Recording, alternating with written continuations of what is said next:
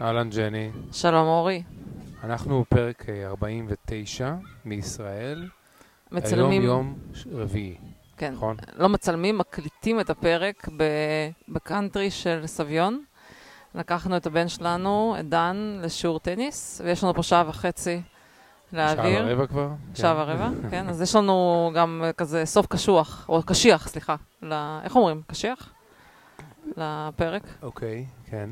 אתה רוצה להתחיל מחדש? לא, נמשיכי, תמשיכי. טוב. אין לנו, אנחנו לא יכולים להרשות לעצמנו... אני מורח את זה. טייקים. עכשיו, אורי כן. כרגע הצחיק אותי, אה, רמות כאלה שאני צריכה שירותים, כי הוא בעצם, יש לו שפה חדשה של איך הוא מסמן לי, שאני צריכה, לא יודעת, או שאני משעממת, או שאני צריכה להתקדם הלאה, יש לו כאילו מפתח שלם, too much כן. information, יש לו גם מספר. פרצופים של כל דבר. יש לו גם קטע חדש שאני כאילו, אה, איך קראת לזה? לא משעממת, יש לך עוד איזה מושג שכאילו אני עושה פוזה, משהו בסגנון הזה, איך כן. קראת לזה? לא יודע? אמרת כאילו שאני עושה פוזות, אה, לא אותנטיק, כאילו נכון. שנשמע לו שאני סתם אה, משוויצה. אז אה, שימו לב שהפרק הולך להיות מלווה ב... כן, אבל אה, נזכרנו לכם שאנחנו בסביון? רגע. בדיוק.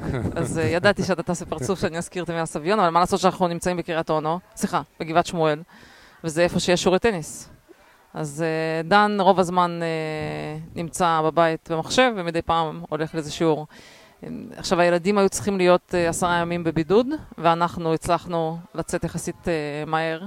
אורי, יש לנו בעיה שכולם מסתכלים עלינו מההקלטה הזאת, אני לא יודעת כמה אנחנו נצליח להתמיד בזה. אנחנו. האטרקציה של סביון כרגע, של הקאנטרי של הסביון. טוב, אוקיי. בסדר, אני מקווה שיעזבו אותנו.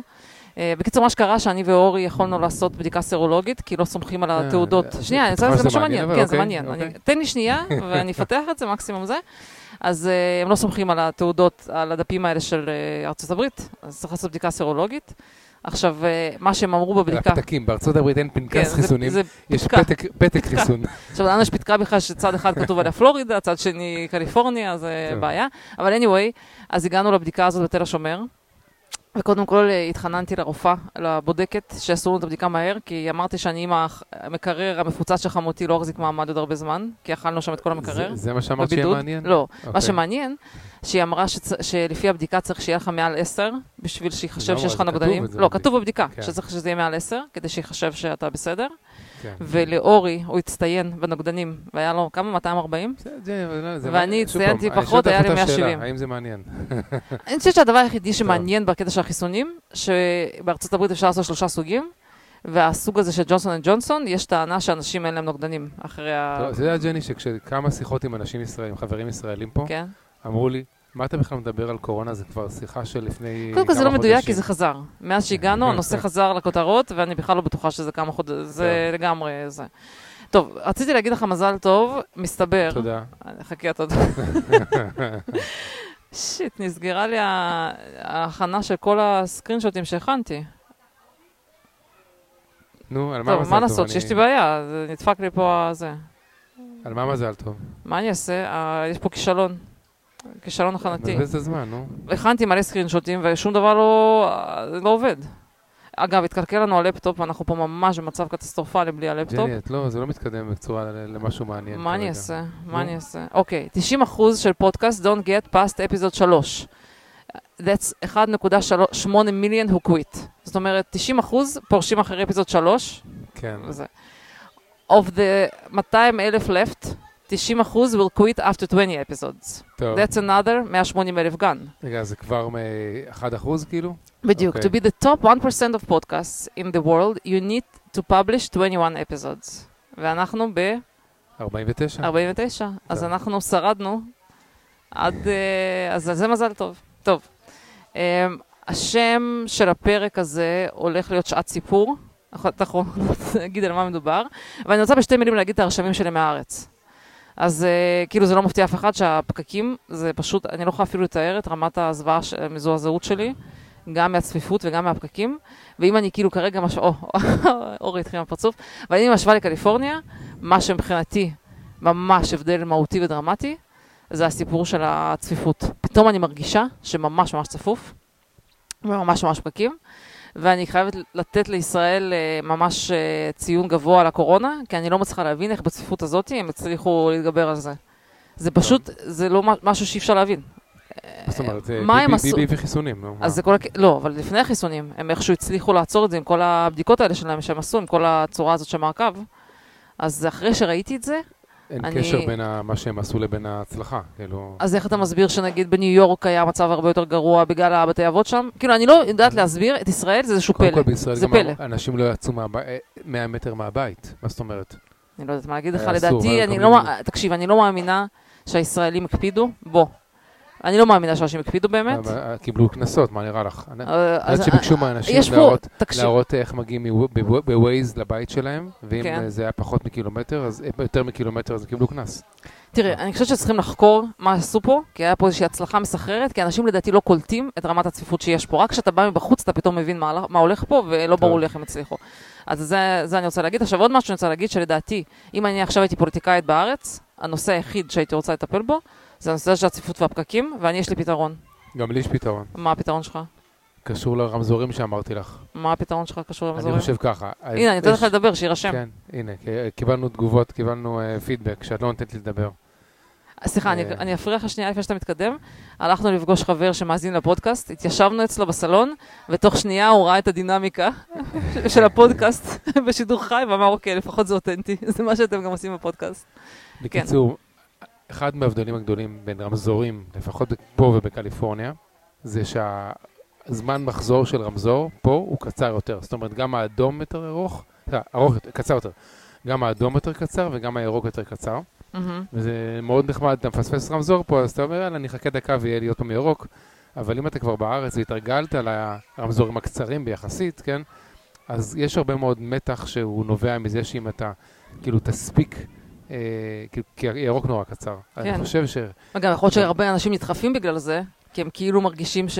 אני לא יודעת. כן, גם, גם אנשים מצפצפים לך בהתחלה של הירוק, כי כאילו, אם אתה מבזבז בהמתנה שלך שלוש שניות מתוך ה-13 שניות שיש לירוק, אז uh, אתה דופק אותם באופן אישי, כן? ולפחות בקליפורניה, שהירוק הוא מאוד ארוך, אז uh, אין, אין כאילו, אין לחץ כאילו לצפצף למישהו שיתחיל לנסוע, והכל כזה רגיל. אז אנשים יגידו, אם שמספר את זה, אז אנשים אומרים כן, אבל פה יש יותר תנועה, אז צריך יותר תחלופה.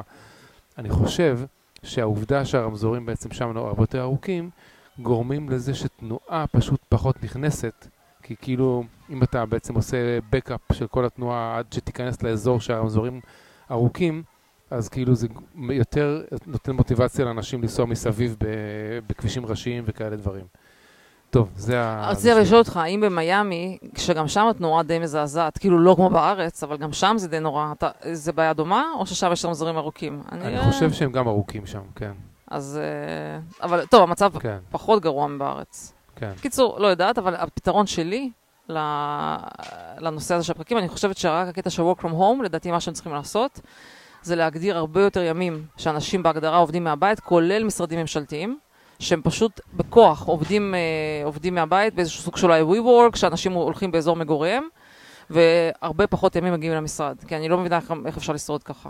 לא יודעת, אני פשוט, אני בהלם מהתנועה ומהצפיפות, ולא יודעת. כן, וגם קשור לזה שכל התנועה בשבת, מק- כאילו אין, אין מכונות בכבישים, וימי השבוע, ימי השבוע נכון, זה על חשבון שבת, נכון, כאילו. נכון.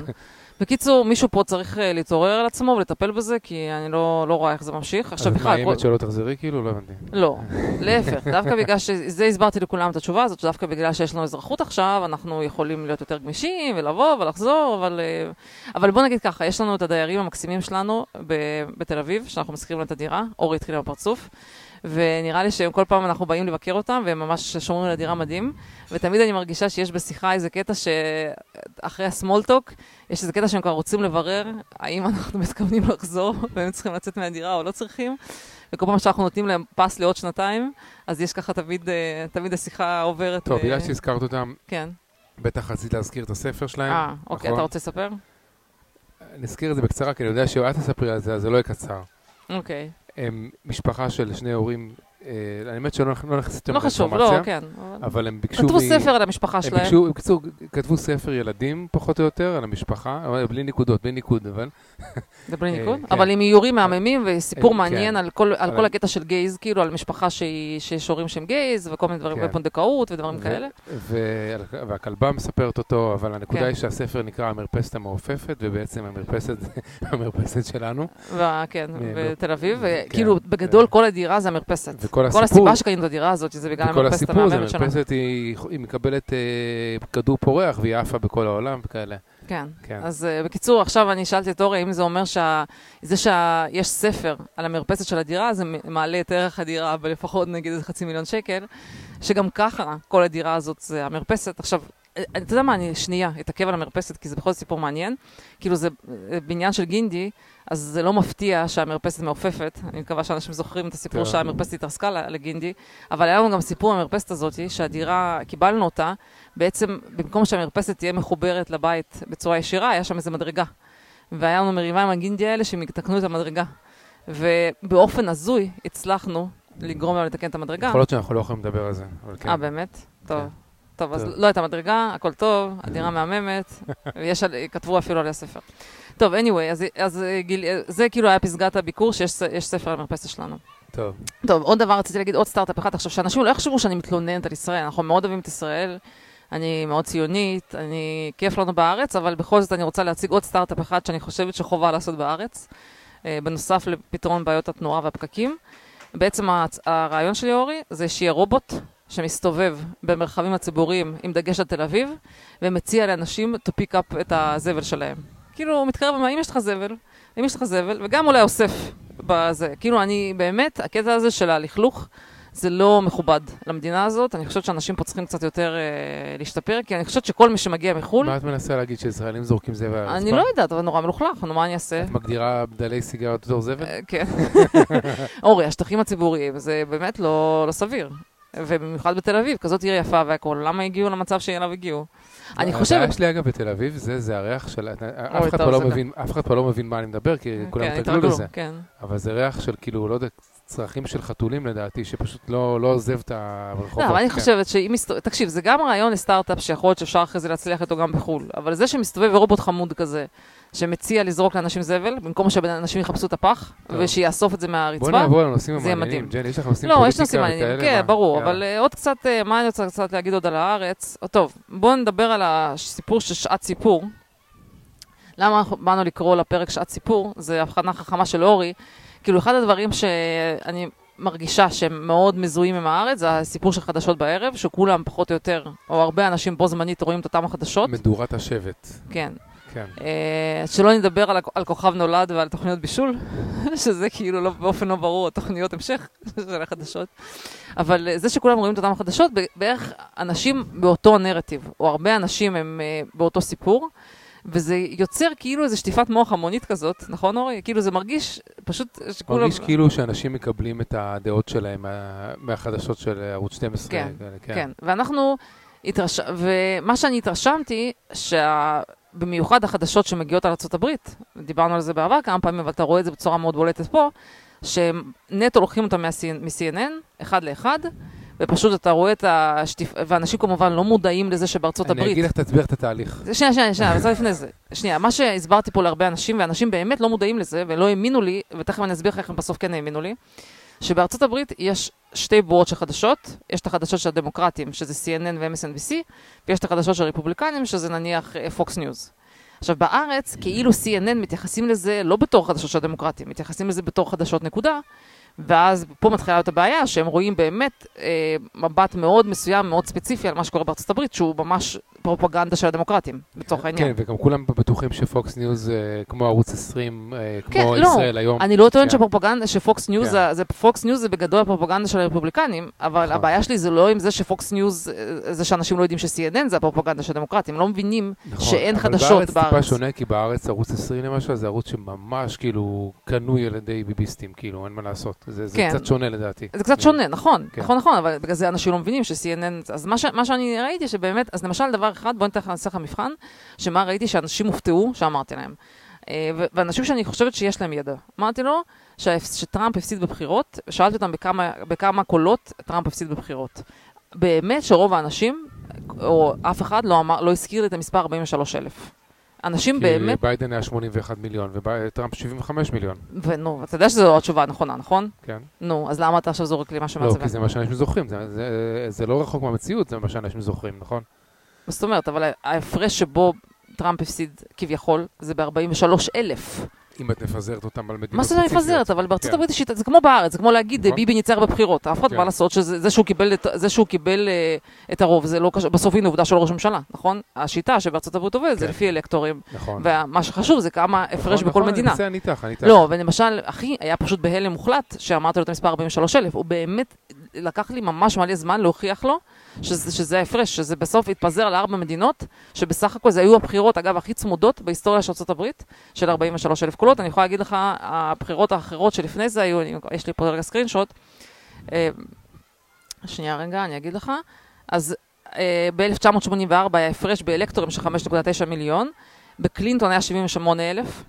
וטראמפ באמת הפעם האחרונה זה 43,000. מה זאת אומרת? באלקטורים, אל לא. גור- אל גור וג'ורג' בוש היה מעט חמש- מאוד. אה, סליחה, צודק, 537. צודק, צודק, זה, זה השני.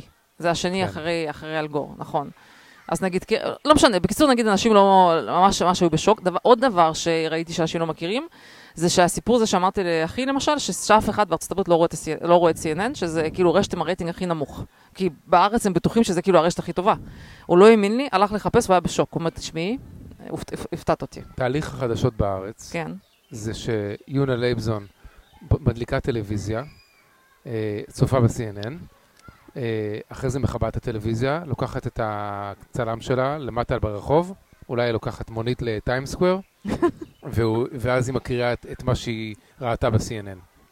כן, בדיוק. עכשיו, אנחנו ראינו, אני, אני עוד אוסיף על הסיפור הזה ונתקדם הלאה, ראינו את הדבר הזה מתפתח בשידור חי. ראינו בבוקר שהודיעו שבמצעד הגאווה בפלורידה נדרס, אה, נכון, היה פיגוע דריסה. אה, זה מעניין, כן. זה כן, זה מעניין. עכשיו, אני כבר בבוקר קמתי, ראיתי בטוויטר, שבהתחלה אמרו שיש סוג של פיגוע דריסה בפלורידה. עכשיו, אני ישר חשדתי, מכיוון שאני יודעת שיש רצון של ה-CNN לצייר את הרפובליקנים בפלורידה בתור שונאי גייז, או משהו בסגנון הזה, וכמובן היה ברור לי שזה מנסה לשרת איזה נרטיב. כן, הנרטיב זה שרפובליקנים, white supremacist, שונאים אה, gays, ו- וכמובן, זה לא מפתיע שניסו לדרוס כמו מישהו מצד שבארץ הגאווה. היה, היה רצח של מישהו דקר כן, לפני כמה שנים, כן. אז גם כמובן מישהו שם מהרעים, מה white supremacist, כן, אז זה מיד, הנרטיב, עכשיו כן. אני חשדתי מיד בנרטיב הזה, כי אני יודעת מה זה פלורידה, זה לא זה, יכול לקרות, אני לא אומרת. ותוך שנייה וחצי יצאה הכחשה שהם עצמם הודיעו, שהמצעד, המארגני המצעד הודיעו שזה הט- טעות של מישהו מה, אה, מהאנשים שלהם, מישהו שכאילו מהאורקסטרה, בטעות, מישהו אה, שהשתתף אה, כאילו, תאונה, גם סליחה, לא טעות, היה תאונה, כן. של... מישהו מהמשתתפים כן. הייתה תאונה, יצאה הכחשה, והדבר הזה... אגב, זה קורה מלא פעמים שההכחשה לא מקבלת את אותה תהודה כמו הידיעה המקורית, השקרית לצורך העניין. אבל בוא נגיד בארצות הברית די מהר, בגלל שהיום אנשים יותר מודעים לכל הנרטיב הזה שקריים, זה עצר מהר מאוד, זה נעלם. כן, הבינו שאי אפשר להמשיך לטפטף את זה. אבל מה אני ואתה ראינו בארץ? ואז ראינו מבזק חדשות, שזה באמת היה כמה שעות אחר כך. שכבר זה- כולם ידעו שזה לא כאילו, נכון. זה לגמרי היה, כבר ידעו שזה לא נכון. אז אותו אה, כתב שדיווח על זה, במילים שלו, הוא אמר, זה היה פיגוע דריסה, כן? פיגוע, משהו כזה, ואז הוא אמר אה, את המילים האלה.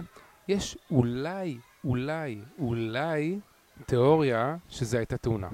אוקיי? ואנחנו נחכה לתוצאות של החק- הוא אמר החקירה. שלוש פעמים אולי. כן, כן. ונחכה לתוצאות של החקירה. זאת אומרת, כן. הוא לא חיכה לתוצאות של החקירה לרוץ להאשים, אה, כאילו, לחזור על מה שאמרו ב-CNN, אבל עכשיו Mm. נחכה לתוצאות של החקירה. עכשיו תקשיב, אני לא מאשימה, את, אני חושבת שהישראלים באמת לא מודעים למה זה CNN.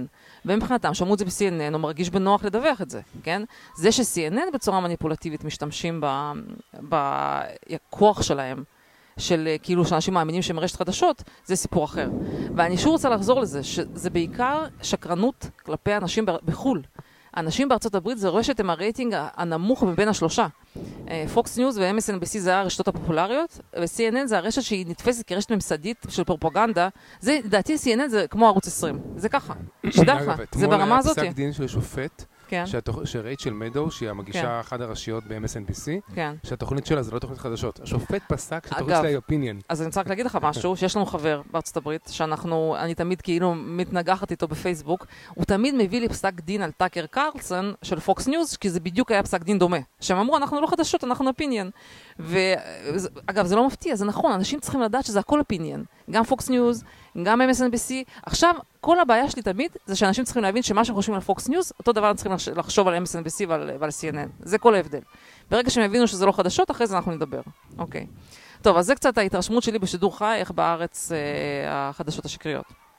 טוב, מה שרציתי לדבר איתך עוד, זה יש לי פה איתך חשבון אישי, ואני רוצה לשתף את מאזיננו בבעיה שיש לי עם אורי, שאורי מאוד אוהב תזונה לא בריאה, והוא קונה כל מיני ג'אנק פוד, וספציפית יש רשת שאוהבה אהובה עליו, שהוא גם מאכיל בזה את הילדים, שנקראת? סאבווי, בגלל שהוא קמצן, והוא קונה שם, תסביר, מה זה? יש מבצע. מבצע, מה המבצע? בבקשה, תסביר לי מה המבצע. השני ב-50% או השלישי בחינם. אבל כמה זה? כן, כמה- זה יוצא לאחד? מה? סנדוויץ' ענקי, שכאילו עם בשר כולם וטונה. מכירים Subway, מה את חושבת? אוקיי, אבל תגיד לי כמה זה יוצא, זה 5 דולר, נכון? זה איזושהי בדיחה, מחיר לא הגיוני. זה 9 דולר סנדוויץ', מה הבעיה? לא הבנתי. לא, עכשיו מה שבעיה עם זה, שעכשיו יצא מחקר, שלפחות בטוויטר, שטוען שניו יורק, שתבעו את Subway על זה שהם משקרים וזה לא באמת אה, אוכל נורמלי. ומה שהם אומרים ככה, tuna substitute that is so convincing, אה, סליחה, no, no, no tuna, tuna DNA detected in Subway's tuna sandwich report. בסדר? אז בעצם אה, תבעו את, את Subway על זה שהם משקרים בפרסום שלהם, שזה סנדוויץ' טונה, ובעצם לקחו דגימות משלוש, שלושה סניפים שונים של Subway בלוס אנג'לס, ולא נמצאו שרידים של טונה בסנדוויץ'. אוקיי. זה, זה נעשה לטובת בית משפט. מה שאני מנסה להגיד לך, אורי, שזה אוכל מעובד מזעזע, כי בחמש דולר לא יכול להיות לך סנדוויץ' איכותי. זה לא אפשרי. שנייה. בבקשה, אה, אתה יכול קודם כל, להתגונן. כרגע בעצם מה שאת עושה, את עושה מה שאת מאשימה את אה, MSNBC ו-CNN, שזה בעצם- עושה פייק ניוז כרגע. כן. את מדגימה, תודה על ההדגמה שהדגמת את זה. מה שקרה, שיש משפט נגד, כנראה מישהו רצה לתבוע אותם שאין טונה בסנדוויץ' טונה. בסדר? שזה כבר... את לא מבינה שאיך שמשפטים עובדים, כן. אתה יכול למצוא מומחה לכל דבר שאתה רוצה להוכיח, אתה תמצא מומחה שיוכיח לך את זה. בסדר?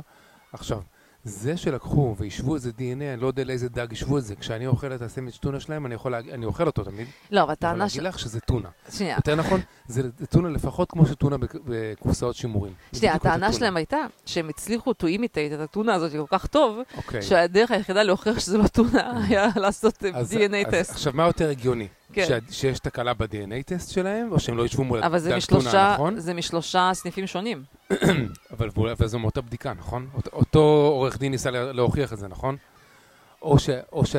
תחשבי מה יותר, מה יותר סביר שיקרה. שהם יתאמצו להמציא טונה שהיא לא, נרא... שהיא לא באמת טונה, או שהם פשוט קנו טונה זולה יחסית. לא תראה, הבנתי. אני רוצה להגיד לך, אורי, כל, כל דבר זה critical thinking. שתכף אני הולכת להסביר לך, כמו שאני ואתה, באמצעות ה-critical thinking, הגענו למסקנה שהווירוס הגיע מהמעבדה, ולא מהשוק שבמקרה נמצא ליד המעבדה. כמו שאני ואתה, אני תכף אדבר על הבחירות, ולמה אני מתחילה לחשוד. מישהו במעבדה אכל מרקת אלפים אולי.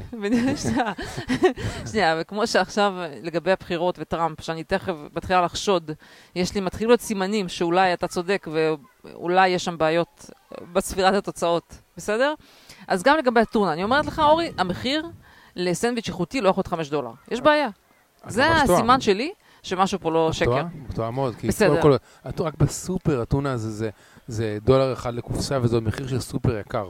בסדר? אתה טוב. קונה את זה קופסה ענקית, זה יכול לעלות לך הרבה פחות. את- את לא מבינה את ה... זה, בסדר. טוב, אני רוצה, בכל מקרה, אני מבקשת ממך להפסיק לקנות בסאבווי. אני מוכן במשך חודש לא לקנות סנדוויץ' טונה בסאבווי. לא, כאילו שאתה חושב, אם, אם זה לא טונה, אתה חושב שזה בשר? באמת, אורי, טונה זה יותר זול מבשר.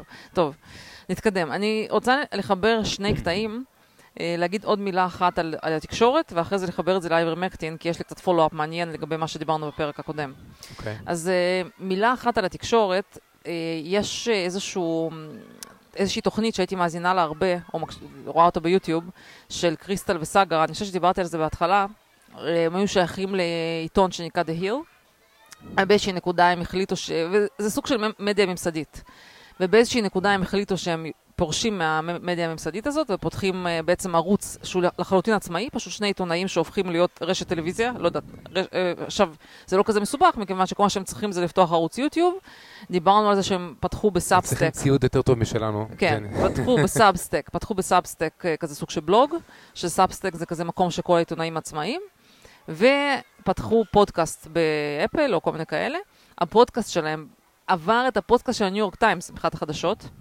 זה פשוט מדהים איך כאילו רשת עצמאית של שני עיתונאים שהם מנסים לפחות ה brand שלהם, שהם אה, לא ממסדיים, והם מוכן, מדברים דברים שבא להם להגיד, ולא מה שאמרו להם שצריך היא להגיד. היא שמאלנית ממש, והוא והוא- שמאלני קצת פחות. לא, היא, היא שמאלנית פרוגרסיבית, והוא יחסית ימני, אורי, זה לא, זה לא מדויק מה שאתה אומר, אגב, הוא פקיסטני או הודי? מה זה נראה שלו? לי הודי, אבל הוא- הודי? זה שהוא טוען שהשישי בינואר היה insurrection. שנייה, הוא לא טוען את זה. אנחנו נשים את זה בסדר. בצד. שנייה, אבל מה ש- מה שרציתי להגיד מעניין, שלדעתי אנחנו סוג של צופים ברעידת אדמה, שכל התקשורת הממסדית הולכת ומתרסקת, נגיד זה ש-CNN כמעט ברייטינג אפס, ולעומת זאת שני עיתונאים שמתנתקים ופותחים ערוץ חדשות עצמאי, אז אה, פתאום אה, הופכים להיות למקום אה, מקום ראשון. ואני רוצה לחזור לסיפור הזה של ה Substack, שדיברנו על זה הרבה, שהופך להיות למקור חדשות של עיתונאים עצמאיים, שהולכים וכותבים שם במקום לכתוב בעיתון. אם אתם נתקלים, מה שחשוב לי להגיד פה, זה שאם אתם נתקלים בלינק של Substack, תדעו שזה איכותי. זה, אבל זה עולה כסף, לא? יש הרבה שמפרסמים בחינם גם בשביל טוב. למשוך, אבל אם אתם רוצים לתמוך, אתם יכולים לשלם כסף. אבל אני אומרת שנגיד לינק שמגיע מ Substack, זה ממש לא אומר שזה לא מכובד. זה היום מקור אה, שיכול להיות מצוין. שיש עיתונאי עצמאי שכותב שם, ויש לו following והכל בסדר. עכשיו, אני רוצה, להגיד עוד מילה. אה, אנחנו עכשיו ביקרנו ביד ושם, וכחלק, לקחנו את הילדים כחלק מהביקור בארץ, ואחד הדברים שסוג של זעזעו אותי מחדש, זה הסיפור הזה של הניו יורק טיימס, בזמנו הם ידעו שהשואה מתרחשת, והם סוג של הסתירו את זה, ידוע, או שהם בכלל לא כתבו על זה, או שכתבו על זה. ידעו, לא? אני לא יודעת אם CNN היה אז, לא לא, נראה לא, לי, אבל לא. ניו יורק טיימס זה ידוע שהם סוג, שהם הסתירו, הם בחרו להתעלם מהשואה. עכשיו, מה זה בחרו? זה סוג של שיתוף פעולה שהם עשו עם הרשויות, כן? זה שהם בוחרים לא לכתוב על נושא מסוים, זה שהם לא רוצים שזה יהיה כרגע בסדר היום, כי זה לא היה נוח למישהו. אבל אני חושבת שרק על הנושא הזה, ניו יורק טיימס לא מגיע לו בן אדם אחד שישלם להם מנוי ושיקרא את העיתון שלהם. עכשיו, פעם ראשונה, הם, ברגע שהם הסתירו את השואה, לדעתי היה צריך להבין שזה עיתון שלא ראוי לשום follow- followers, ובטח לא להיקרא עיתון איכותי. פעם שנייה שהם הסתירו זה את היוגורים, עכשיו את ה... בסין, את השואה, כאילו סוג של שואה, אבל סוג של אה, רצח עם ביוגור. אנחנו לא יודעים מה קורה שם, אף אחד לא אומר. אבל יש הרבה עיתונאים איכותיים שכן אה, אומרים שפשוט, אה, אגב, הניו יורק טיימס, הם לא בדיוק מסתירים את זה, אומרים, כותבים על זה בעמוד 40. כאילו, יש להם אליבי שהם כאילו כתבו על זה, אבל זה שהם לא כותבים על זה ב, כאילו בעמודים הראשיים, זה מראה שהם מנסים קצת אה, להחביא את הנושא. בסדר? אז, אה, אז זה מה שרציתי להגיד, אבל למה רציתי, איך רציתי לחבר את זה ל ivermectin? רציתי לחבר את זה ל ivermectin, שיש עיתונאים רציניים שכן, אה, כן, נזכרתי מה רציתי לחבר. יש עיתונאים רציניים שכן התחילו, אה, אה, כתבו כתבות רציניות על ה ivermectin עכשיו, ביניהם מאט טאיבי, שזה לשעבר עיתונאי של הניו יורק טיימס שברח ועכשיו כותב ב Substack, והוא כתב כתבה מאוד איכותית על מה קורה עם הסיפור הזה של האייברמקטין ולמה מצנזרים את זה והכל, והוא הסביר שזה באמת נטו, אה, נטו חוצפה. זה נטו שקרנות. צנזורה. כן, כן. זה נטו צנזורה שקרנית. הוא עשה כתבה על מטה, כן, מטה, כן. על זה, ועד כן. עכשיו הוא עשה מטה, מטה. מתה על מתה. מטה איבי. כן, אז הוא אמר, לא, אז הוא אמר שזה הכל שקרנות, יש להם חשד שאחת הסיבות שהסתירו את האיברמקטין הזה זה שהחברה שמוכרת את האיברמקטין במקביל רוצה למכור תרופה אחרת שעליה יכול להרוויח יותר כסף. שכאילו, מרק, חברת מרק. כן, בדיוק. בקיצור, אומרים שזה כזה הון שלטון, שהפארמה יש שני מעורבב דברים, שם. אחד, אחד כן. מהם זה שהאישור האמרג'נסי שיש לחיסונים, בעצם הוא בתנאי שאין טיפול. וברגע שיש, שמישהו מודה שיש טיפול, כן, אם באמת יש, אם זה כן. עובד והכל, אז באותו רגע, בעצם כל החיסונים שהם מנסים לחסן אנשים, אז הפג התוקף, כאילו, כאילו אסור לחסן אותם. אוקיי, מבינה מה אני אומר? אה, זה... זה- אז יש להם אינטרס, כנראה, אם זה נכון, ש- שלא, שלא באמת תהיה תרופה. אה, דבר שני, זה כמובן חברת מרק, שכאילו אומרים, בעצם מה שחסר, מה שהיה חסר זה, רגע, למה, למה החברה של האיברמקטין לא, לא דוחפ, דוחפת את זה. כן, זה מוזר, כן, בדיוק. זה מה ש- שאנשים התחילו... כי מה זה, מקצ- מה זה עיתונאי של פעם, עיתונאי נורמלי? עיתונאי שואל שאלות כמו שאני ואורי שואלים, כן? עיתונאי נורמלי כאילו אמור, אמור להיראות לו מוזר. רגע, למה החברה שיש לה תרופה שכולם, כל כך הרבה אנשים טוענים שהיא עובדת, למה היא איכשהו לא רוצה שהיא- שיפרסמו לה תרופה הזאת? מה מה האינטרס אגב, אם שלה? אני הייתי חברת מרק, מה שהייתי כן. עושה, והייתי חושב שהאמריקאים לוקחת את התרופה הזאת, מוציאה תחת שם אחר. יצא- הפ- כן. הפטנט הרי expired, אז אני כן. אקח תרופה שהיא נורא דומה, ישנה קצת את זה ש- כדי כן, שזה לא שלא יהיה כן. מכוסה הפטנט המקורי, ואז אני אמכור את אגב, הקטע. המעניין פה, שמי שמשלם להם על זה זה המדינה. זה הכל כזה הון שלטון, זה כאילו נותנים לזה תקציב של איזה שלוש ביליאן מהמדינה, כי הם רוצים לפתח תרוחות. כן. זה כזאת שקרנות שהיא מתחבאת, אה, זה נטו שחיתות, אין מילה אחרת עכשיו, זה. נכון שלא, אולי לא עשו הם מחקר peer reviewed ו control random, control, כל הדברים האלה שנחשב למחקרים, כי- עד עכשיו לא עשו את המחקר הזה, כי זה לא היה רלוונטי. יפה, אז כן? הכתבה הזאת אבל- שמאט טאיבי כתב, אז הוא, הוא באמת עושה תחקיר יחסית רציני. קודם כל דיברנו על זה שזו תרופה שזכתה בפרס נובל ב-2015, מי שגילה אותה זה מישהו יפני בשם סטושי אומורה, והוא באמת מזכיר הרבה מאוד אנשים שניסו אה, להביא את זה. הוא אומר, אה, ש, ש, תקשיב לאיזה רמה זה הגיע. הדוקטור שבדק את התרופה על המטופלים שלו, הגיע לקונגרס להעיד שהתרופה עובדת. והוא הגיע לקונגרס והוא אמר שם, גבירותיי ורבותיי, יש לנו פתרון לקורונה. והווידאו הזה של ה testimony שלו בקונגרס האמריקני צונזר מיוטיוב. הוריד אותו מהיוטיוב. אתה קולט כאילו לאיזה רמה זה הגיע, לאיזה רמה ההון שלטון הזה מגיע, שאתה לוקח וידאו של testimony בקונגרס, לא תגיד איזה מישהו איזה, ואתה פשוט מוריד את זה מיוטיוב, זה, זה לא נתפס, זה פשוט מזעזע. אז מה שהם אומרים, שהסיבה, שאומרים ככה, אמ, איך הוא אמר את זה? שנייה. קורי, הרופא הזה, had been trying to make such a case, but complained to the Senate. הוא הגיע בעצם להתלונן לסנאט that public efforts had been stifled because every time we mention ivermectin, we get put in Facebook jail. כאילו, מעיפים, מעיפים אותם, מצנזרים את הדבר הזה.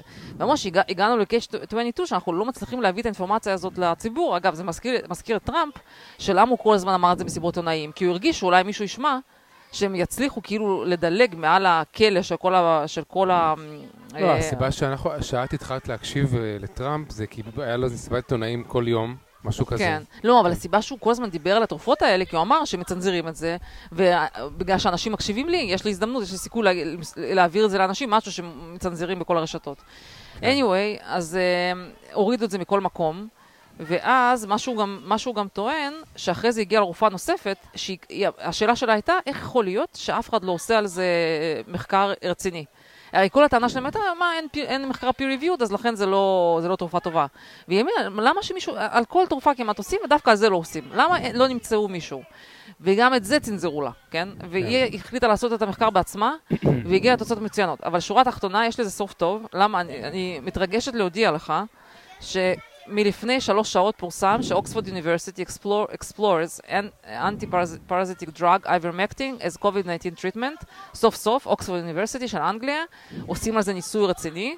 נותנים את זה למטופלים, כי אמרו שהם לא יכולים יותר להתעלם מזה, שמה שאומרים, הם הולכים לעשות, to, to, to test it as a possible treatment for COVID-19 as part of a British government-backed study, כאילו ה-government, עכשיו, that aims to aid recovery so non-hospital settings, בדיוק מה שאמרו, שלתת את זה לאנשים בהתחלה, לפני שהם כן. מגיעים לבית חולים, והסיבה שהם החליטו לחקור את זה, מכיוון שזה עוזר במדינות אחרות, למשל בהודו. עכשיו, לדעתי מה שקרה, שהם פשוט לא יכלו להשתיק את זה יותר, כי בבריטניה יש הרבה הודים, ולדעתי זה פשוט הגיע לרמה שאתה לא יכול להמשיך כאילו לה- להעלים משהו שאתה יודע שהמדינה האחרת עובדת.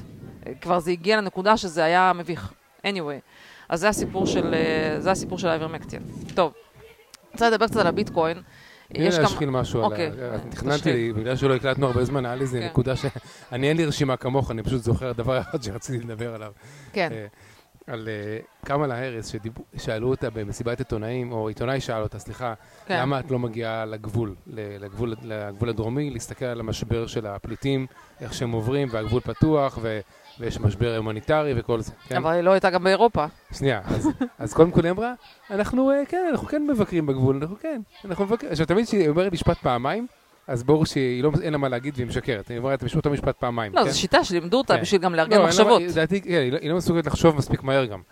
אה, ואז הוא- הוא הוא כאילו, דווקא זה היה מפתיע, NBC, לס- לסטר הולט, אה, אז הוא כאילו הקשה עליה ואמר לה, אבל אתם לא, אבל את לא היית בגבול, כן?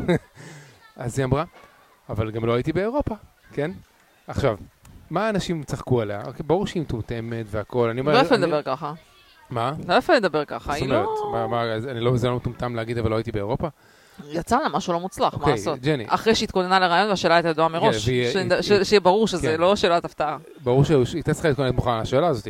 הנקודה היא שאנשים צחקו עליה, ואני חושב שלא תפסו את הדבר, את המהלך האמיתי שקרה פה. כן, לדעתי, וצחקו עליה שהיא טיפשה, כן, שהיא אה, אמרה שמה לא- מה הקשר בין אירופה והגבול, מה, את- מה את חושבת שזו תשובה, זו לא תשובה הגיונית, כן?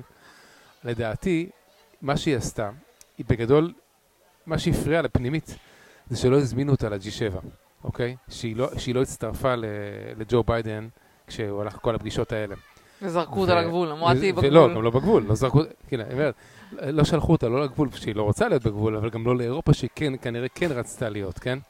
ואני חושב שמה שהיא אמרה, כאילו, בצורה מאוד אימפולסיבית, חשף את העובדה שהיא לא... שהיה היא שם לא- איזה משבר הון שלא מאחורי ברור, הגב. שלא ברור מי מנהל את העניינים, הרי אם היא לא מחליטה לאן היא נוסעת ומישהו אחר מחליט, וגם, בוא נגיד ככה, לא נראה לי שזה ג'ו ביידן מחליט אם היא נוסעת לאירופה או לא, כן? יש שם איזה משהו, מישהו שמנהל את העניינים והוא החליט שהיא לא תיסע לאירופה, כן? אני מרגישה שכרגע המצב הוא שבכלל אה, הכל מתנהל מעצמו, לא נראה לי שהוא בכלל, כאילו, הם לא, כאילו, אני מרגישה כאילו שהם לא קיימים, לא מצליחים לחדור בכלל לתודעה. כאילו, אני לא שמה לב שהם עושים משהו, לא... ג'ני, עוד מעט נדבר, אז לא יודע, שנייה, אני שמה את זה בצד. ולגבי אירופה, באמת, אה, איך שהציגו את זה בתקשורת בארץ, כן? אה, כאילו, התקשורת בארץ הציגה את זה, כאילו ביידן הגיע לכל מיני הסכמות עם ה-G7, עם פוטין, עם כאלה דברים. בפועל, זה רק, הכל היה פדיחה, לא, פדיחה שנייה, אחרי פדיחה, שני לעשות? דברים. קודם כל צריך להבין, להבדיל בין דיפלומסי ל-PR. זה שמישהו בא וכותב בעיתון שזה עשה ככה וזה עשה ככה, זה לא אומר שזה באמת קרה. זה, יש הבדל בין מי שהסיפור כל שמספרים... משפט שביידן עשה משהו, הוא אוט- אוטומטית פולס. כאילו, הוא לא לא, עשה... אבל עכשיו, חוץ מזה, לא התכוונתי לזה ביידן עכשיו, אבל כבר העלית את. הנושא בסדר. אחד הדברים למשל שהם אמרו, אחד הנרטיבים שזרקו לאוויר, שהוא ופוטין סיכמו אה, על לפתור את הבעיה האיראנית. בצורה, אה, משהו כזה, סוג של למנוע מהם בצורה של משא ומתן שקט, או בהסכמה, או משהו כזה.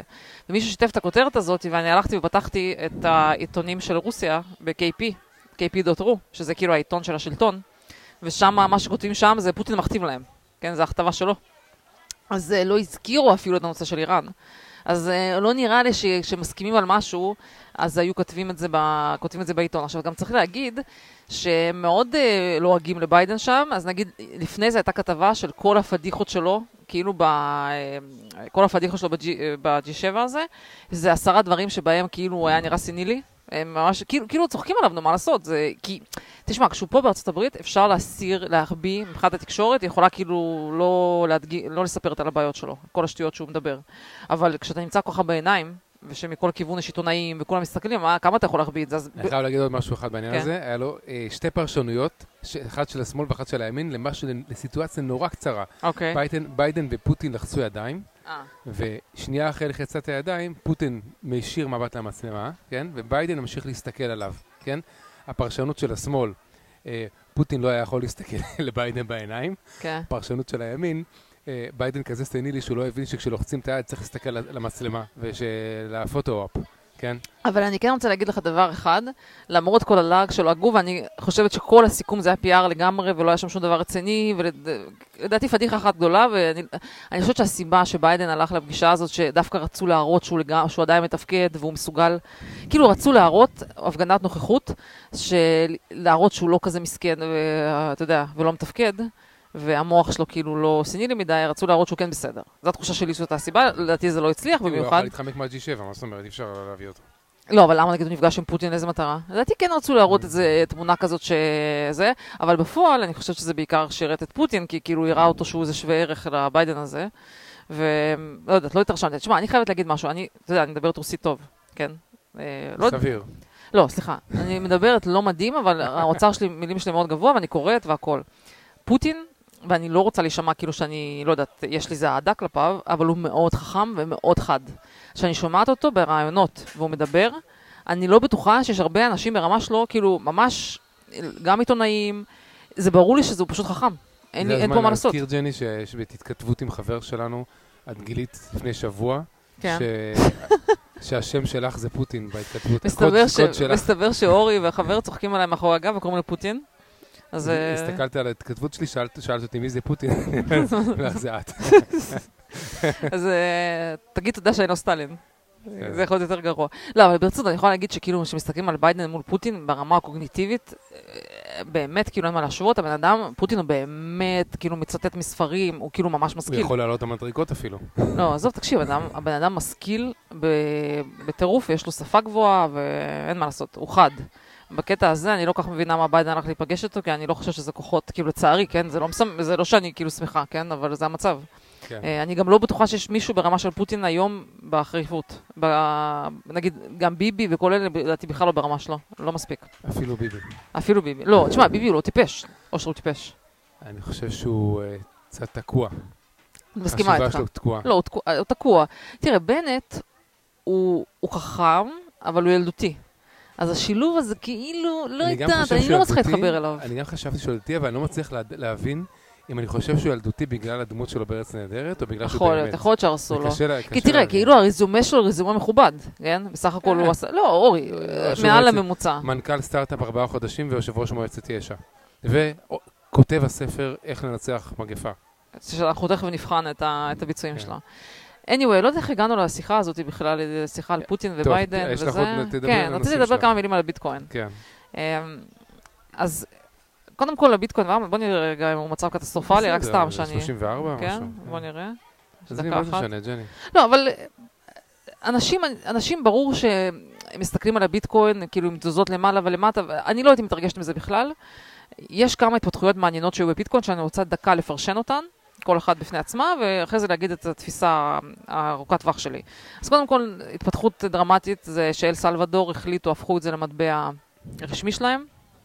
אה, זה סיפור מעניין, מכיוון שזה סוג של אנשים צעירים כאלה שניסו ללחוץ על... כאילו זה באמת היה לגמרי כזה סוג של סטארט-אפ מקומי, ששכנעו את הנשיא שלהם, שהתחיל לתמוך בזה, אולי נתנו גם איזה שוחד גדול מאחורי הגב, אין לי מושג כאילו איך זה קרה, אבל יש לזה... אין להם מטבע מקומי. לא, להם- הדולר, המטבע אין להם המקו- מה להפסיד, המטבע כן, שלהם זה לא דולר, אבל- יש להם מטבע מקומי כן. שהם לא יכולים להדפיס גם ככה. בדיוק, אז כאילו, מה אכפת להם? כן, אז הם, אה, יש להם רק. מה להרוויח מזה? לא, יודעת, אולי ארצות הברית יכולה להפעיל להם קצת לחץ, אבל בוא נניח שכרגע זה נראה שזה היה מהלך חכם, ובעקבותיהם נראה שיש עוד מדינות ששוקלות את זה, גם באפריקה. שוב, זה לא מפתיע אותי, כי כל, כל המדינות האלה מסכנות, ואם הן יכולות לה, לה, להוסיף קצת עוד כסף לזה שלהם, לא, מה אכפת אמון- להם? אין אמון למטבע שלהם גם ככה. כן, בדיוק. ובזה שהן הן, אה, מקבלות ביטקוין, הן אה, עושות לעצמם גימיקים שאנשים יבואו ויבואו להלבין כספים אצלם. כן.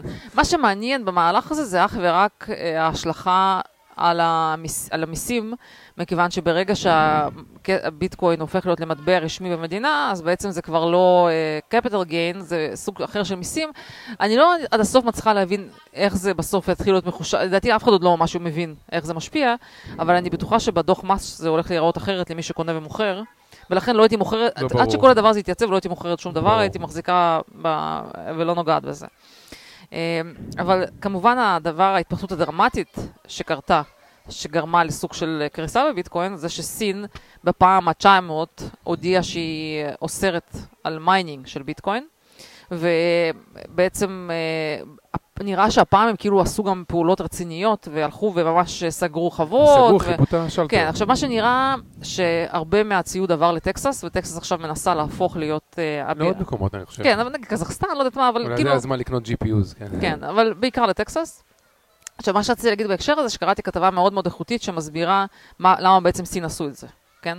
עכשיו, הדעה בעולם הביטקוין, שזו הטעות הגיאופוליטית הכי גדולה שסין עשתה בשנים האחרונות, במובן הזה שניתקה את עצמה מהביטקוין, והיה להם איזושהי השפעה, והיה להם כאילו שליטה בחוות, ועכשיו הם כאילו לגמרי הוציאו את עצמם, גם לדעתי אסור לסחור בזה. ובוא נגיד, יחסית למהלך הדרמטי זה לא קרס כל כך, כן? אתה יודע, בסדר, זה קרס, אבל לא ב-900 אחוז, כן? ומה שבעצם ההסבר. יש להם כמה תיאוריות למה הם עשו את זה. דבר ראשון, שהם לא אוהבים שהם לא שולטים בזה. הסינים אוהבים שהכל בשליטה שלהם, של המפלגה. והסיבה השנייה, שהם הסבירו שרשת החשמל של סין בנויה בצורה כזאת, שהיא מאוד לא אינטרקונקטד, שיש אזורים שבהם יש הרבה חשמל אבל אין, אין, אין ביקוש, ויש אזורים שבהם יש מלא ביקוש ואין חשמל. והאזורים שבהם שמו את החוות האלה של הפקת ביטקוין, היו באזורים שבהם יצרו מלא חשמל, אבל לא, לא השתמשו בו. ובשנים האחרונות הם עשו מלא מלא מלא עבודה של לחבר את הרשת שלהם, ועכשיו יש שימוש יותר טוב בחשמל שהיה באזורים המרוחקים, והם כאילו, המדינה פשוט רוצה את החשמל הזה לדברים אחרים. כאילו, לא רוצים שיתעסקו עם הביטקוין הזה. משהו מצחיק שקרה בקליפורניה, שבגלל שהעודף שימוש בחשמל שם, היה כן. איזושהי, אני קראתי איפשהו, אבל ממש בקיצור, שאמרו לאנשים לא לטעון מכוניות חשמליות בבית. כן. שכאילו קליפורניה ששמה... אחרי כל הזה שהם דחפו, הכריחו שיעשו, כן, כן. עכשיו הם אומרים. אבל שורה תחתונה, אני חושבת שאף אחד לא עד הסוף מבין. נראה לי שאף אחד עד הסוף לא מבין את, סין, או שיש, אני, יש לי לסכם. אופציה אחת, שסין טיפש, הרבה יותר טיפשים ממה שאנחנו חושבים, והם פשוט ויתרו על זה כי הם נורא אוהבים שליטה, ולא מוצא חן בעיניהם שזה משהו שלא בשליטה שלהם, והם פשוט עשו מהלך מטומטם, אה, והסתערו על זה אחרי זה, או שלא הסתערו על זה, פשוט זה לא אכפת להם, כן? אופציה שנייה, שהם מבינים משהו שאף אחד לא מבין, כמו למשל שה-FBI מאחורי הביטקוין, או שמבינים שכאילו זה, זה לא באמת חופשי כמו שזה, כמו שזה נראה, זה לא כזה decentralized, ויש שם איזשהו משהו, והם לא רוצים, כאילו, לא רוצים להיות כאילו השניים בזה. כאילו, יכול להיות שהם יודעים מה שאנחנו לא יודעים, יש סיכוי, כן? כאילו, כן, יכול להיות לא שה... יודע.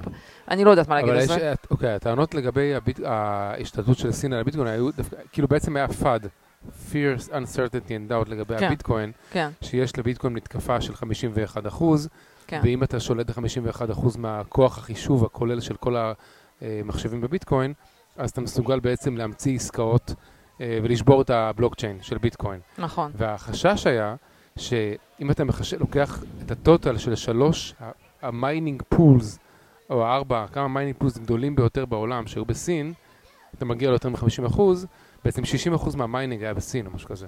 אז כאילו זה אפשר, תאורטית, החשש היה שאם סין תחליט שהיא משתלטת על כל השלוש או ארבע pools האלה הגדולים, היא הייתה יכולה פשוט לשבור את הבלוקצ'יין, כן? כן. ודווקא עכשיו, בזכות העובדה שהיא בעצם העיפה מחזק. אותם, אז הבי- זה הרבה יותר מבוזר, וכאילו, ודווקא יש הרבה פחות סיכוי שיהיה התקפת 51 תראה, אחוז. שוב, אני מאוד bullish על הביטקוין, אני חושבת שזה חשוב להחזיק את זה בכל פורטפוליו. אלא אם כן, באמת יש איזשהו סוג של קונספירציה מאחור, מאחורי הגב, שאף אתה לא מסוגל לדעת, אין לך מספיק אינפורמציה לדעת האם יש שם איזה FBI ברקע, ש, או איזה שהם גורמים קרימינליים ששולטים בזה, אני לא יודעת מה. אני מתקשה להאמין תראי, בזה. עם טראמפ נגד הביטקוין, אז יש סיכוי שזה בעייתי. כן, אבל טראמפ נגד הביטקוין, הוא הסביר גם למה, כי הוא רוצה שהדולר ימשיך להיות המטבע העולמי, הבינלאומי. כאילו, הוא מהכל אמריקה פרסט, זה לא, אני לא זה, אני לא יודעת, אני כרגע, אם הייתי צריכה כאילו להחליט, הייתי חד משמעית מחזיקה ביטקוין בכמות פשוט לא ענקית, אתה יודע, לא כל הכסף שלך, כמה אחוזים מהפורטפוליו, 2 אחוז, 3 אחוז. מה שכן, הייתי ממליצה לישראל לקנות ביטקוין לטרם שיט שלה, מכיוון שמה שאני חוששת, שאם בסוף ישראל תגיע לאיזה נקודה שהאנטישמים בעולם... בלנס שיט, סליחה, שהבנק ישראל, אני מתכוונת, אם ישראל תגיע לנקודה שהאנטישמים בעולם, אפילו נגיד בארצות הברית יהיה שינוי אווירה, וכמה שאנחנו קורא, כרגע רואים את העלייה באנטי-ישראליות במפלגה הדמוקרטית, שהייתי אומרת משהו כמו 30% מהמפלגה, הם ממש עם גישה אנטי-ישראלית מובהקת. באיזשהו שלב יתחילו, לא יודע מה, יעשו לישראל כל מיני סנקציות. אני חושבת שזה ניהול סיכונים טוב, שיהיה להם ביטקוין, כאילו, באמת. ומה מה... יקרה אם היה להם דולרים, זה גם יכולים להשתמש בהם, אפשר להשתמש מה זאת בדולרים? אומרת, אורי, אם ינתקו אותם, נניח שינתקו את ישראל אוי, מה... לא יודעת, אורי. אני, מה אני אגיד לך? תשמע, אם... תקשיב, אם סנטור הוביל הצעת החלטה לא למכור לישראל אה, מילוי לכיפת ברזל, אני לא יודעת עוד עשר שנה מה יהיה. ה- ה- יש גישה מאוד אנטי-ישראלית עכשיו בארצות הברית, מה לעשות? שוב, בחוגים מסוימים, יש, הרפובליקנים כאילו אוהבים את ישראל, כן? עוד משהו על הביטקוין רצית כן. לדבר? אה, כן, רציתי להגיד משהו על הביטקוין, קצת מילה על סין. כי באמת, כאילו, תשמע, זה כמובן מטריד כאילו שסין יצאה מזה, אבל יש לזה הרבה הסברים טובים, כן? אבל מה שרציתי לחבר פה, שאנשים בעצם שמו לב שבכלל יש כרגע בסין איזושהי נטייה מאוד אנטי-קפיטליסטית כזאת, והם, אה, כמו שיצאו נגד ג'ק מה הזה, אתה יודע, נכון שפיצלו, אתה יודע מי זה ג'ק מה זה, כן, כאילו היה, דיברנו. היזם הכי גדול שלהם, והרי פיצלו לו את כל ההחזקות שלו, והוא כבר מזמן לא הכי גדול, והכריחו אותו למכור הרבה מה, מהחברות שלו, או חלקים מהחברות שלו, והוא כאילו איבד הרבה מהכוח שלו, כן?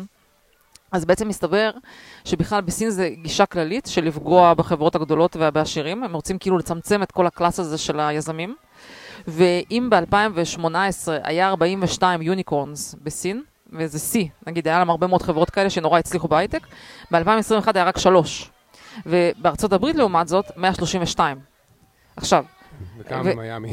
כן, לא, עכשיו זה מעניין, למה? כי אומרים שזה אולי האינדיקטור היחיד שבו ארצות הברית כאילו מראה סימני התאוששות מול סין. שיש 132 יוניקורנס מול שלוש יוניקורנס חדשים בסין בשנת 2021, למרות שהכלכלה של סין חזקה. עכשיו, יכול להיות שמה לעשות, זה האידיאולוגיה שלהם, הממשל, המפלגה שם לא רוצה שום תחרות, היא לא רוצה את המיליארדרים האלה, כי הם מרגישים שזה סוג של קלאס מתחרה בהם. הם לא רוצים שיהיה להם עוד נקודות כוח שהם לא המפלגה, כן? יכול להיות שיש להם גישה שהיא סופריור לארה"ב, והם לא רוצים את העשירים האלה שהם חושבים שזה לא נכון לחברה, אני לא יודעת, כאילו, אני לא יודעת להסביר את זה, אבל סין מעצמה מרגיש כאילו שהיא עושה טעויות. של לפגוע ביוזמה חופשית, לפגוע בסטארט-אפים, לפגוע בחברות, לפגוע בביטקוין, כאילו, כאילו שמה גלגלים לעצמה בהצלחה של עצמה. טוב, אז, אה, אז, קשה להבין אותם. אז יצא לנו פה, היה לנו פה דווקא בארץ קשה הרבה... להבין אותם תרתי משמע גם. תרתי משמע, נכון. לא, אז היה לנו פה הרבה שיחות באר- בארץ שאנשים אמרו, האם זה הסוף של ארצות הברית? כאילו, יש איזו תחושה כזאת שארצות הברית דועכת, כן? ובמיוחד אל מול, אל מול כוחה של סין, אז אני באמת לא יודעת להגיד, כי, כי ההתפתחויות האלה מעניינות. טוב, יאללה, מה בסדר? יש לנו? אז זה קצת על סין. אוקיי, אני קצת אה, אקריא קצת מהטוויטים ששמרתי ב... אוף, אה, ששמרתי... לי, שכחתי שיש לי גם טוויטים. כן, אז אה, כמה דברים שאני רוצה להגיד. קודם כל, יש טענה שבבלומברג, שבנק ישראל הולך uh, to adopt את איתריום, רק שאנשים לא הצליחו להבין מספיק, כאילו, אין מספיק אינפורמציה האם זה... בנק ישראל הולך- לקנות את האיתריום עצמו, או שרק ישתמש בטכנולוגיה שלהם או משהו בסגנון הזה, אבל זה מעניין, כן. אולי ישראל סוף סוף תיכנס לזה, אני בעד. אה, עוד משהו מעניין, ג'יי פי מורגן היום הכריזו על אה, מטבע אה, דיגיטלי שהוא מבוסס על הריפל, אגב, על XRP. כן. כאילו על הרשת שלו. כן. מה שרציתי להגיד זה שמבחינת המצב בארצות הברית, מבחינת אה, אינפלציה ומצב הכלכלה, אז אה, בעצם היה עלייה של 24% של אה, מחירי בתים, year over year, כאילו במאי שנה שעברה, ממאי שנה שעברה להשנה, עלייה של 24%, שזה, שזה המון. ויש איזו גישה כזאת של הפד, שאומרת ש inflation זה transitory, נכון? הם אומרים כן. כאילו זה תכף יסתדר, זה פשוט בגלל שאנחנו עוברים מכלכלת קורונה לכלכלת לא קורונה, אז... זה אה, היה קצת עליית מחירים ועכשיו יהיה בסדר. אבל זה כן. יסתדר, אבל בינתיים מה שרואים זה לחץ, הנה אנחנו עכשיו מנסים להזמין טיסה למיאמי. אה, אורי, לא דוגמה. מה זה לא דוגמה? הכל יקר, אה, הכל עלה במחיר בצורה מטורפת. ולמה ולמה אנחנו לא מצליחים להזמין טיסה למיאמי? מכיוון שאומרים שאין להם לא, עובדים, הם מבטלים טיסות. כן, American Airline. נכון? אז טיסות, כי אין כן. להם מספיק עובדים. אז אני לא יודעת איך זה ייגמר כל הסיפור הזה, אבל uh, באמת יש עליית מחירים, וחסר וחסר עובדים, וחסר uh, מסעדות, uh, במסעדות עובדים וכולי. ואני שמעתי את uh, פאוול של, של הפד אומר משהו מעניין, הוא אומר כאילו שהוא מרגיש כאילו שהוא לא באמת, כאילו זה מצב מיוחד, הוא לא באמת יכול להבטיח, הוא לא יודע מה יהיה, כאילו שצריך להיות humble. ואף אחד לא באמת מסוגל לחזות, ובהקשר הזה אני חוזרת לביטקוין, באמת הדרך היחידה להתמודד עם המצב הזה זה באמת להיות, להיות uh, diverse. כאילו שיהיה לך כזה וכזה וכזה וכזה, בסוף משהו יסתדר, משהו יקרוס פה, שמה יעלה. הטענה אה, שלי לגבי האינפלציה, כן. שברור שה... כאילו, זה לא טענה שלי, זה הרבה מאוד אנשים אומרים שבעצם הפד לא מסוגל להעלות את הריבית, ומצד שני גם אין, אין, לו איך, אין לו איך לפתור את בעיית האינפלציה, אם באמת הייתה, אז הוא מעדיף להתעלם ממנה ולהתנהג כאילו שהיא לא קיימת, כי באמת אם כן קיימת אין לו מה לעשות, כן, מעדיף להתעלם. Uh, הטענה שלי היא שהאינפלציה לדעתי כן תמשיך מהסיבה שזה שרשרת, יש שרשרות אספקה, ושרשרות אספקה התחילו להיות יקרות בהתחלה של השרשרת, וזה לוקח הרבה מאוד זמן, כאילו לוקח זמן עד שכל אחד מעלה את המחירים של המוצרים שלו. זאת אומרת, ברגע שהספק שלך עלה לך את המחיר, אז אתה סופג את זה איזושהי תקופה, ואז אתה מעלה את המחיר. ברגע שאתה מעלה אתה כבר לא תוריד. אני נכון, לא מאמינה אבל- שמישהו יוריד חזרה. אבל זה אומר, זה לוקח זמן, כי אז גם אתה ספק של מישהו אחר, והוא ספק של מישהו, זה שרשרת. כן. ופשוט לוקח לזה זמן, ואתה לא יכול, כרגע כבר אתה בתהליך, אתה לא יכול להגיד, "אה, אוקיי, נעצור את, את, השרש... את העליית מחירים. כי כן. זה שעכשיו קנה ביוקר את הלמבר, הוא לא יכול להוריד את המחיר של הבתים, כן? כן. סתם עוד קצת טוויטר, אה, לא מפתיע בכלל, שוב, את היוטיוב, מישהו עשה ראיון עם טראמפ, יוטיוב הורידו את הראיון, כאילו, אני לא מצליחה להבין, אסור ביוטיוב שיהיה ראיון עם טראמפ, כאילו, זה פשוט הזיה, כאילו, ההמשך, ה- המשך הצנזורה. אה, עוד משהו מעניין שרציתי לדבר עליו, זה הסיפור הזה, באמת בהקשר הזה רציתי לדבר אה, בהקשר של ביידן ופוטין ואיראן. אז היה עכשיו את כל הידיעות האלה על אה, זה שבאיראן שם אה, הכור שלהם, או לא יודעת, זה משהו אטומי שם שובק חיים. ראית את זה? שהם כאילו יצאו, סגרו אותו וכל מיני דברים כאלה. אתה יודע מה אני מדברת? כן. אז אה, מה ש... בושר, בושר. כן, מה שאני חושבת, שלדעתי זה כל כך שקוף, שהמדיניות הזו שטראמפ עשה, של ללחוץ עליהם ולפגוע בהם כלכלית, בשביל שהם, אה, לא יהיה להם כסף להחזיק את כל הדבר הזה, פלוס כנראה ישראל שם עושה דברים, אני לא יודעת, אה, מאחורי עוד כל מיני עוזרת לכל הסיפור הזה, זה ברור שזה כאילו מצליח. אה, זה, זה כבר לא מחזיק שם מעמד. ומעצבן אותי שהביידן הזה הגיע, וברגע האחרון עושה לזה החייאה. זה פשוט מרתיח אותי, כאילו ככה זו הצליחו... התחושה שלך שהוא... אורי, כן. תעשה לי טובה, כל שני וחמישי הם סוגרים שם את הכור הזה, כי אין להם כסף להחזיק את זה. הם לא, הם לא יכולים להרשות לעצמם. ובמקום לתת להם עוד קצת, עוד קצת לחץ, עוד טיפה, של לגמור להם את כל הדבר הזה, הם מחיים אותם. אני לא תופ... כמה גרוע אתה יכול להיות במדיניות חוץ בשביל להגיע למצב הזה. אני, אני לא מאמינה שהם עושים את הנזק הזה עכשיו. אתה יודע, בא לי לבכות, אני לא... זה כאילו פתרו את הבעיה ונות... ועוזרים להם להחזיר את זה. ואני אומרת לך, זה אותם האנשים שהיו, ב... שהיו אז אצל אובמה ועשו את כל הנזקים של המדיניות שלהם במזרח התיכון. היה צריך להרחיק אותם, צריכים לקבל הרחקה לצמיתות מלעסוק ביחסי חוץ ובמדיניות חוץ, ובמקום זה נותנים להם להתעסק עכשיו עם איראן ולעשות את הנזק שלהם. ממש עצוב, פשוט עצוב. זה מרגיז אותי נורא. מה עוד רציתי לספר לך? עוד רציתי להגיד לך מילה אחת. היה עכשיו אה, בניו יורק, היה עכשיו בחירות אה, אה, במפלגה הדמוקרטית, היה את הפריימריז, מי הולך להיות המועמד שלהם לראשות העיר. שומע? עכשיו, ברור שבניו יורק, מי שמועמד במפלגה הדמוקרטית, אז הוא גם, הוא גם בסוף יהיה ראש העיר, כי לרפובליקנים אין שם שום כוח בניו יורק. ומה שמעניין, זה שעשו עשו סקרים של מה בעצם הנושא הכי חשוב. אתה לא מקשיב, אורי, למה אתה מתכתב כי אותה בשביל לבטא? המציץ שמתקן את הביו... את המרזב שלנו הגיע. כן. כן, בסדר. בקיצור, כן. מה שמעניין, שעשו סקרים, מה הנושאים שמעניינים את הציבור בניו יורק בקטע של הפריימריז לראשות העיר. וביפר, המקום הראשון זה היה הפשע. שהפשע שם, בגלל שהמשטרה לא מתפקדת, יש שם, יש שם עלייה חמורה בפשע. וכרגע מי שנבחר, זה מי שלשעבר היה ראש NYPD. אוקיי, לפריימריז. הדמוקרטים, הוא לשעבר כן. ראש NYPD, כי הוא בעצם אמר, אפילו לדעתי הוא דיבר על זה שהוא ייתן לאנשים להסתובב עם נשק.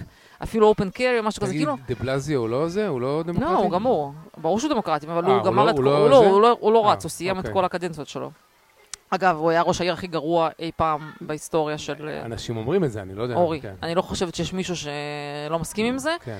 מה שעצבן אותי, אני שוב סוטה קצת מהנושא, אבל כשדיברנו עם דוד שלך, ודוד שלך, בגלל שהוא מאזין לחדשות המטומטמות אה, בארץ, שמעתיקים הכל מ-CNN, אמר, תקשיבו, בניו יורק יש מושל מדהים, הקומו הזה, וזה כאילו המושל הכי גרוע, זה פשוט מדהים איך עבדו על אנשים. זה המושל שגרם אשכרה למוות של אנשים, כי הוא שלח אותם לקורונה לבתי, אה, אה, נו, לבתי אבות. כן, ג'ני, גם זה הנרטיב שסיפרו לך, שהוא שלח אותם לקורונה, הבן נכון? אדם הטריד מינית, אין שום קשר בינו לבין מדהים, אין. זה שאנשים פה אבל מאמינים שהוא מדהים, את יודעת שאנשים כל הזמן בטוחים שטראמפ מטריד מינית, נכון? אורי, לגבי, אני חושבת שלגבי קומו יש, יש כבר די הסכמה. אני לא חושבת שיש מישהו שחושב שהוא בסדר, אבל רק בארץ, הסינן עבדו עליהם. הם, הוא עדיין מאמין שיש להם מושל מדהים. וכבר, אתה יודע, במצב הזה, איך אני יכולה לנהל דיון עם מישהו שלגמרי יש לו כאילו סט עובדות שקרי לחלוטין, שהוא מתבסס עליו. anyway, אני חוזרת, למה אני מספרת את כל הסיפור הזה לפשע, כן? כי זה מה שגורם לי לחשוד בסיפור של הבחירות וטראמפ. הנקודה שלי היא כזאת. הנרטיב של התקשורת היה שאנשים, שהסיבה שטראמפ הפסיד, זה שהוא לא טיפל טוב בקורונה. עכשיו, אפשר להתווכח לגבי הדבר הזה, כן טיפל טוב, לא טיפל טוב, אה, אז, אבל הטענה שלי תמיד הייתה שזה מומצא, שרוב האנשים, מה שמטריד אותם זה לא הקורונה, כן? ורוב האנשים בזמנו הוטרדו מזה שרוצים לעשות defund the police. וכי מה לעשות, שאנשים לא, לא רוצים שיסגרו גם את המשטרה. וזה שעכשיו בבחירות בניו יורק, שזה אזור סופר דמוקרטי, היית אומר, הרי הם כולם רוצים לעשות defund the police, הרי זה הגיע מהדמוקרטים. הם בסוף הצביעו לראש העיר, למועמד של המפלגה הדמוקרטית, מישהו שהלך הלך עם הסיפור הזה של and לעשות law and order, זה מראה לי שכל הנרטיב היה שקרי בתקשורת. אבל אני לא מאמינה יכול להיות שאנשים... שהם אה, לא הבינו את זה בהתחלה, אורי. שנהיה יותר פשע, אז הם אורי. כן הבינו. תעשה לי טובה. אני אומרת לך, הדמוקרטים בעצמם הלכו והצביעו ל-law and order ובחרו מישהו שהוא NYPD commissioner, ו... ו... אני לא מספיק מכיר את הפרטים של מה כל השאר המתמודדים היו, יכול להיות שכל השאר היו הרבה יותר גרועים, אני לא יודע, כאילו. או, זה לא עניין של גרועים או טובים, זה עניין של אה, מה מטריד את האנשים. אז להגיד לי שהם הלכו בבחירות והצביעו למישהו שרצה לעשות defund the police, כשזה הנושא הכי חשוב להם, אני אגיד לך, זה בדיוק מסוג הסימנים שמראים לי שמשהו היה מסריח. בלי קשר לכל דבר שם יוצא עכשיו, והוכחה ולא הוכחה, אני מסתכלת על כאילו על ה soft data. וה soft data מראה לי שאם זה הנושא הכי חשוב, לא יכול להיות שהם הלכו והצביעו למישהו שרצה לעשות defund the police. עכשיו, זה נכון שביידן אמר, אני לא רוצה לעשות defund the police, אבל הם כל כך הרבה זמן טפטפו את ה defund the police הזה, נו, גם ביידן אמר שהוא לא יעשה, איך קוראים לזה, אה, נו, ה fracking, שהוא לא יעשה ban על fracking, נכון? אז אני אומרת לך, אז אולי זה הכל נרטיב שקרי בתקשורת, ו... וזה אנשים לא באמת הצביעו לדברים האלה. כי אני לא רואה מי זה המטומטם שילך להצביע בבחירות ש... שיחלישו את המשטרה. זה לא נשמע לי הגיוני, זה לא שפוי. ועובדה שהנה עכשיו בבחירות לראש העיר, הם הלכו והצביעו ל... הם בעצם, הדמוקרטיה, הם גזענים כלפי שחורים. הם גזענים, לא הם להיכנס אלה. שחושבים לא, לא, לא, שהשחורים אוהבים פשע. לא, לא, לא, עזוב את זה. לא משנה, לא, אורי, נו, די. לא חשוב. מה את רוצה? טוב, אז בקיצור, הדבר הזה מאוד מאוד, אה, אני, מאוד מעניין ומאוד מפתיע אותי. אה, זהו, נראה לי שזה פחות או יותר מה שרציתי לדבר עליו. אה, יש לי עוד שיש איזה...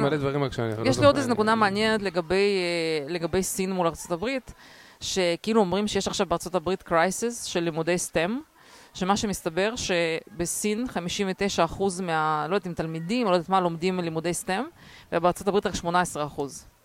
וכאילו יש פה איזושהי נקודה, שאומרים שאם זה לא יתוקן, אז אה, ארצות הברית כאילו יהיה לה בעיה קשה. ואגב, עשו משהו, אני רוצה לשאול אותך, זה מעניין. סטם זה Science, Technology, Engineering, Math, משהו כזה, כן. נכון? ושכאילו, זה לא, שנים בארצות הברית הם פשוט לא, לא מספיק הולכים ללמוד את הדברים האלה, ובסוף זה תמיד מגיע מהמהגרים. אבל מה שמעניין רציתי להגיד לך עוד בהקשר הזה, שעשו טבלה, עשו כאילו חישוב של איי-קיו ממוצע לכל מיני מקצועות שאנשים לומדים בארצות הברית. ואני רוצה רגע להראות לך, להגיד לך איזה מקצוע זה מה. בוא נראה מה, מה המקום ראשון לדעתך. מה ה-IQ, הכי- כאילו איזה מקצוע שיש לו את ה-IQ הכי גבוה. רופאים, לא. הבעיה שאני לא מוצאת כרגע את ה...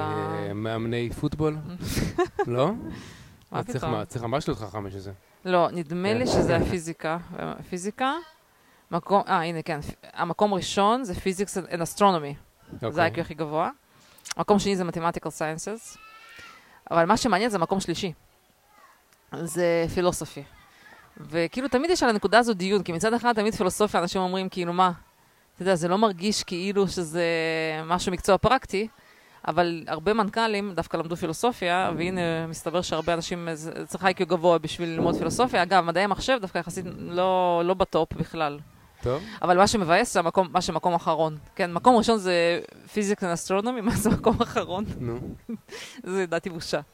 education. זה ממש, אה, ממש מבייש לדעתי. אז אה, חבל. and information science אפילו לא ב top 10. מבחינת ה-IQ, טוב, אני רואה שיש לי אה. פה כמה טוויטים שיעצבנו אותך, אז אני לא אגיד אותם. כן? לא, סתם. לא, שטויות. טוב, כן.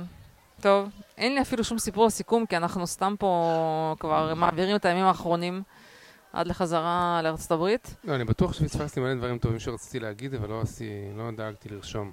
ומשם? אנחנו, התוכניות שלנו בגדול, רק נעדכן, אנחנו טסים בשבת חזרה לארצות הברית. אנחנו, בש, בביקור פה התקלקל לנו הלפטופ, אז אין לי לפטופ, ובא, ובארצות הברית התקלקל לנו מקרר, אז גם אין לנו לפטופ וגם אין לנו מקרר. ועכשיו עם כל האינפלציה, אז נראה לי זה. סימן טוב לעבור לארץ כן, חזרה. אנחנו עם כל, עם כל האינפלציה נצטרך עכשיו לשלם סכומי עתק לשניהם.